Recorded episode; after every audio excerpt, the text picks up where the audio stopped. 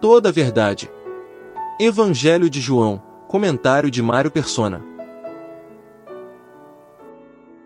Jesus revela aos discípulos que ainda tem muito para dizer a eles, mas eles não podem suportar.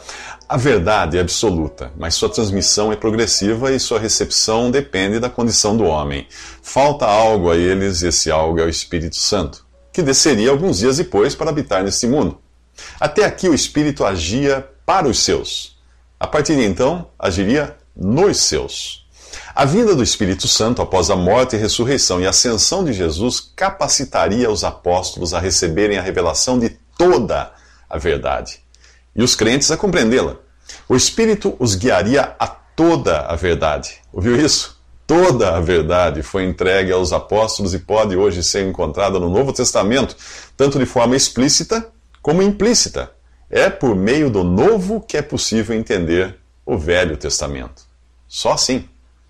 Não existe mais verdade do que a que já foi revelada aos apóstolos. Nada mais há para ser revelado. Tudo agora está na completa palavra de Deus, a qual você e eu temos acesso.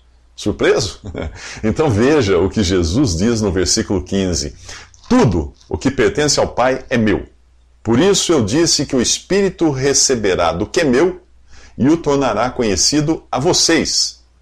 Tudo Nada menos que tudo o que pertence ao Pai é de Cristo, e esse tudo o Espírito revelou aos apóstolos. Ah. Em 1 Coríntios, capítulo 2, versículos 9 ao 10, Paulo escreve assim: Olho nenhum viu, ouvido nenhum ouviu, mente nenhuma imaginou o que Deus preparou para aqueles que o amam. Esta era a situação no Antigo Testamento. Mas Deus o revelou a nós, apóstolos, por meio do Espírito. Essa é a situação do Novo Testamento, a completa revelação de Deus. Em Hebreus capítulo 1 diz que há muito tempo Deus falou por muitas vezes, de várias maneiras, aos nossos antepassados por meio dos profetas, mas nesses últimos dias falou-nos por meio do Filho, a quem constituiu herdeiro de todas as coisas e por meio de quem fez o universo. No original grego, a expressão falou-nos por meio do Filho está assim: falou-nos no Filho.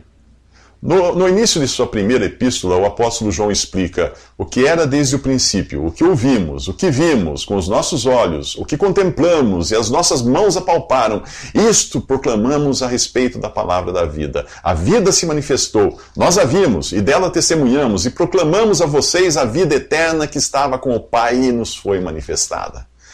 Essa vida é Jesus. Mas nesse evangelho, os apóstolos ainda não podem conter tamanha revelação. Apenas após terem recebido o Espírito Santo é que este os inspiraria, ou ditaria tudo, palavra por palavra a eles. O apóstolo Paulo explica assim: temos empregado as próprias palavras que nos foram dadas pelo Espírito Santo, e não palavras que nós, como homens, pudéssemos escolher. Assim usamos as palavras do Espírito Santo para explicar as realidades do Espírito Santo. Nos próximos três minutos, Jesus fala de tristeza, mas também fala de alegria. Jesus diz aos seus discípulos que mais um pouco e já não me verão. Um pouco mais e me verão de novo. Como assim? Ele iria morrer e ser sepultado, e eles não o veriam mais até Jesus ressuscitar e ficar com, ele, com eles por 40 dias. Então ele subiria aos céus e outra vez não seria visto, até voltar para buscá-los no arrebatamento da igreja, ou antes, caso eles morressem. Quanto tempo se passaria nesses intervalos? Nem eles saberiam dizer de tão rápido que seria. Pelo menos é assim que Jesus ilustra a situação. A mulher que está dando à luz sente dores, porque chegou a sua hora, mas quando o nenê nasce, ela esquece a angústia por causa da alegria de ter nascido no mundo um menino. Ainda que um trabalho de parto seja demorado, toda a angústia da espera desaparece quando a mãe vê a criança. Aí é só alegria. Os discípulos se angustiariam quando o vissem desfigurado e morto numa cruz. E pouco, pouco depois, as suas esperanças seriam literalmente sepultadas para sempre.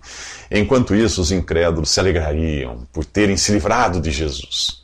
A ressurreição de Jesus pegaria os discípulos de surpresa e injetaria neles uma renovada dose de alegria.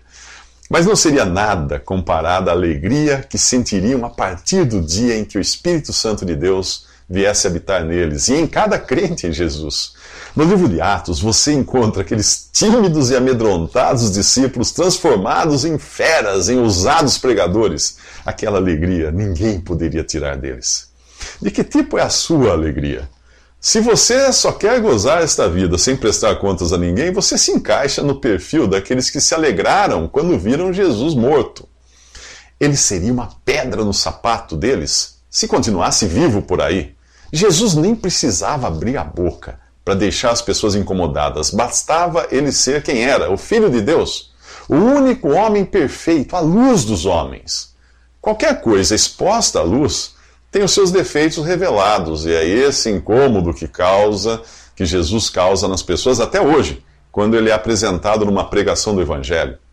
Naturalmente, fugimos da palavra de Deus porque ela é viva e eficaz e mais afiada que qualquer espada de dois gumes, e, e, penetra ao ponto de dividir alma e espírito, juntas e medulas, e julga os pensamentos e intenções do coração, e nada em toda a criação está oculto aos olhos de Deus. Tudo está descoberto e exposto diante dos olhos daquele a quem havemos de prestar contas.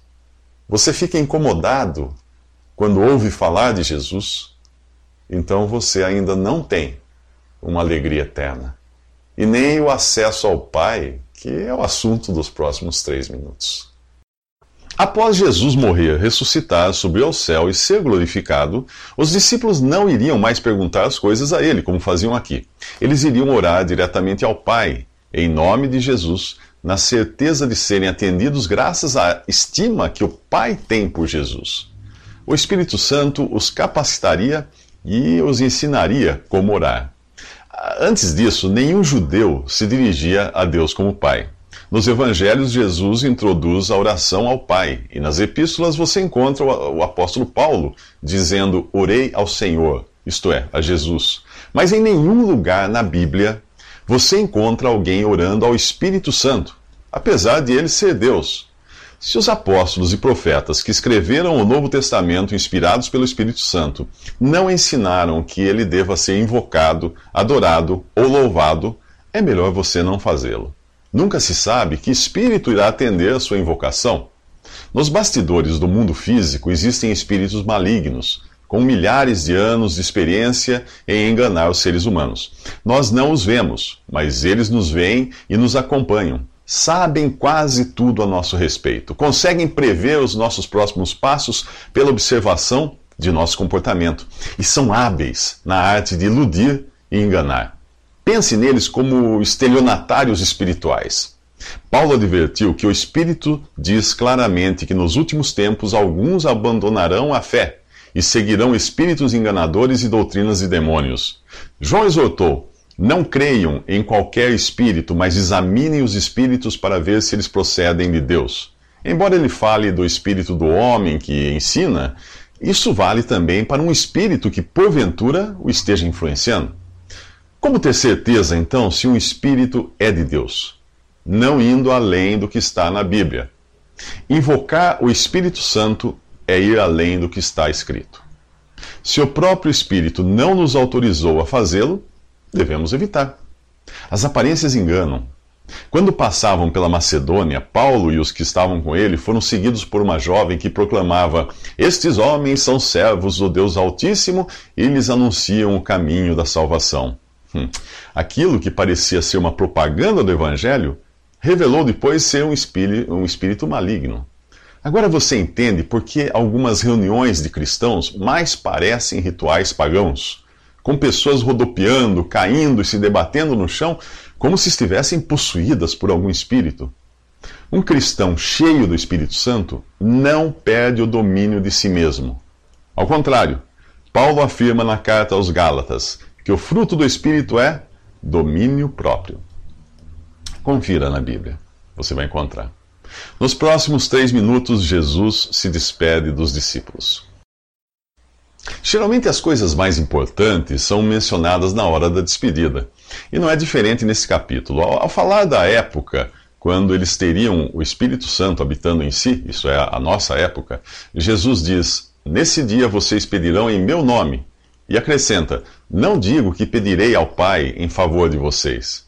Enquanto estava aqui, Jesus orava ao Pai pelos discípulos. Em breve, eles próprios orariam por si mesmos ao Pai. Ele continua revelando uma verdade fundamental da fé cristã. Saí do Pai e vim ao mundo. Outra vez deixo o mundo e vou para o Pai. Este versículo põe por terra qualquer crença em Jesus como sendo um mero homem, apenas mais evoluído espiritualmente. Não, ele, ele não foi criado como eu e você. Ele saiu do Pai, isso significa que Jesus coexistia com o Pai na eternidade antes mesmo de assumir a forma humana ao nascer da Virgem. Ao escrever aos Colossenses, Paulo deixa claro quem é este que entrou no mundo. Deus se manifestou em carne. Deus se manifestou em carne. Foi justificado no Espírito, visto dos anjos, pregado aos gentios, crido no mundo, recebido acima na glória. Isso está em Colossenses 3,16. Os alicerces do cristianismo se assentam sobre o fato de Jesus ser Deus e homem, tão divino quanto o Pai e o Espírito Santo, e tão humano quanto eu e você, exceto o pecado. Mas agora ele diz aos discípulos que irá deixar o mundo e voltar ao Pai. E em seguida revela que seria abandonado por eles na pior hora, mas que não ficaria só, pois o Pai estaria com ele. Este é outro mistério da Trindade. Na cruz, Jesus seria abandonado por Deus, ao ser feito pecado por nós. Deus não poderia ter comunhão com o pecado. Ele é luz, e a luz sairia de cena nas três horas de trevas, quando o juízo divino caísse sobre Jesus lá na cruz. Cumprindo a profecia do Salmo 22, versículo 1, Jesus daria o brado: Meu Deus, meu Deus, por que me abandonaste? Mas, do mesmo modo como Abraão acompanhou seu filho Isaque até o altar, o pai faria o mesmo com Jesus, o filho. Só que neste caso não haveria um carneiro para substituí-lo. Jesus, o Cordeiro de Deus, é que seria a vítima. Ele seria abandonado por Deus, porém consolado pelo Pai.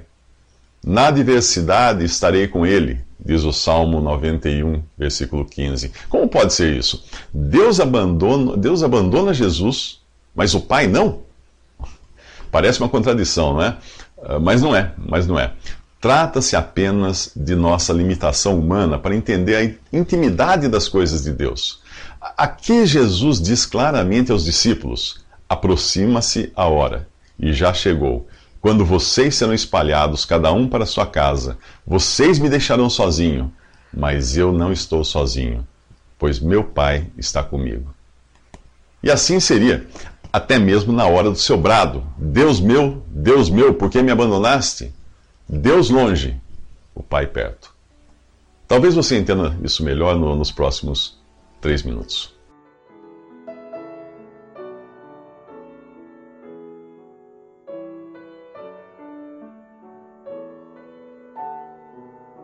Visite respondi.com.br.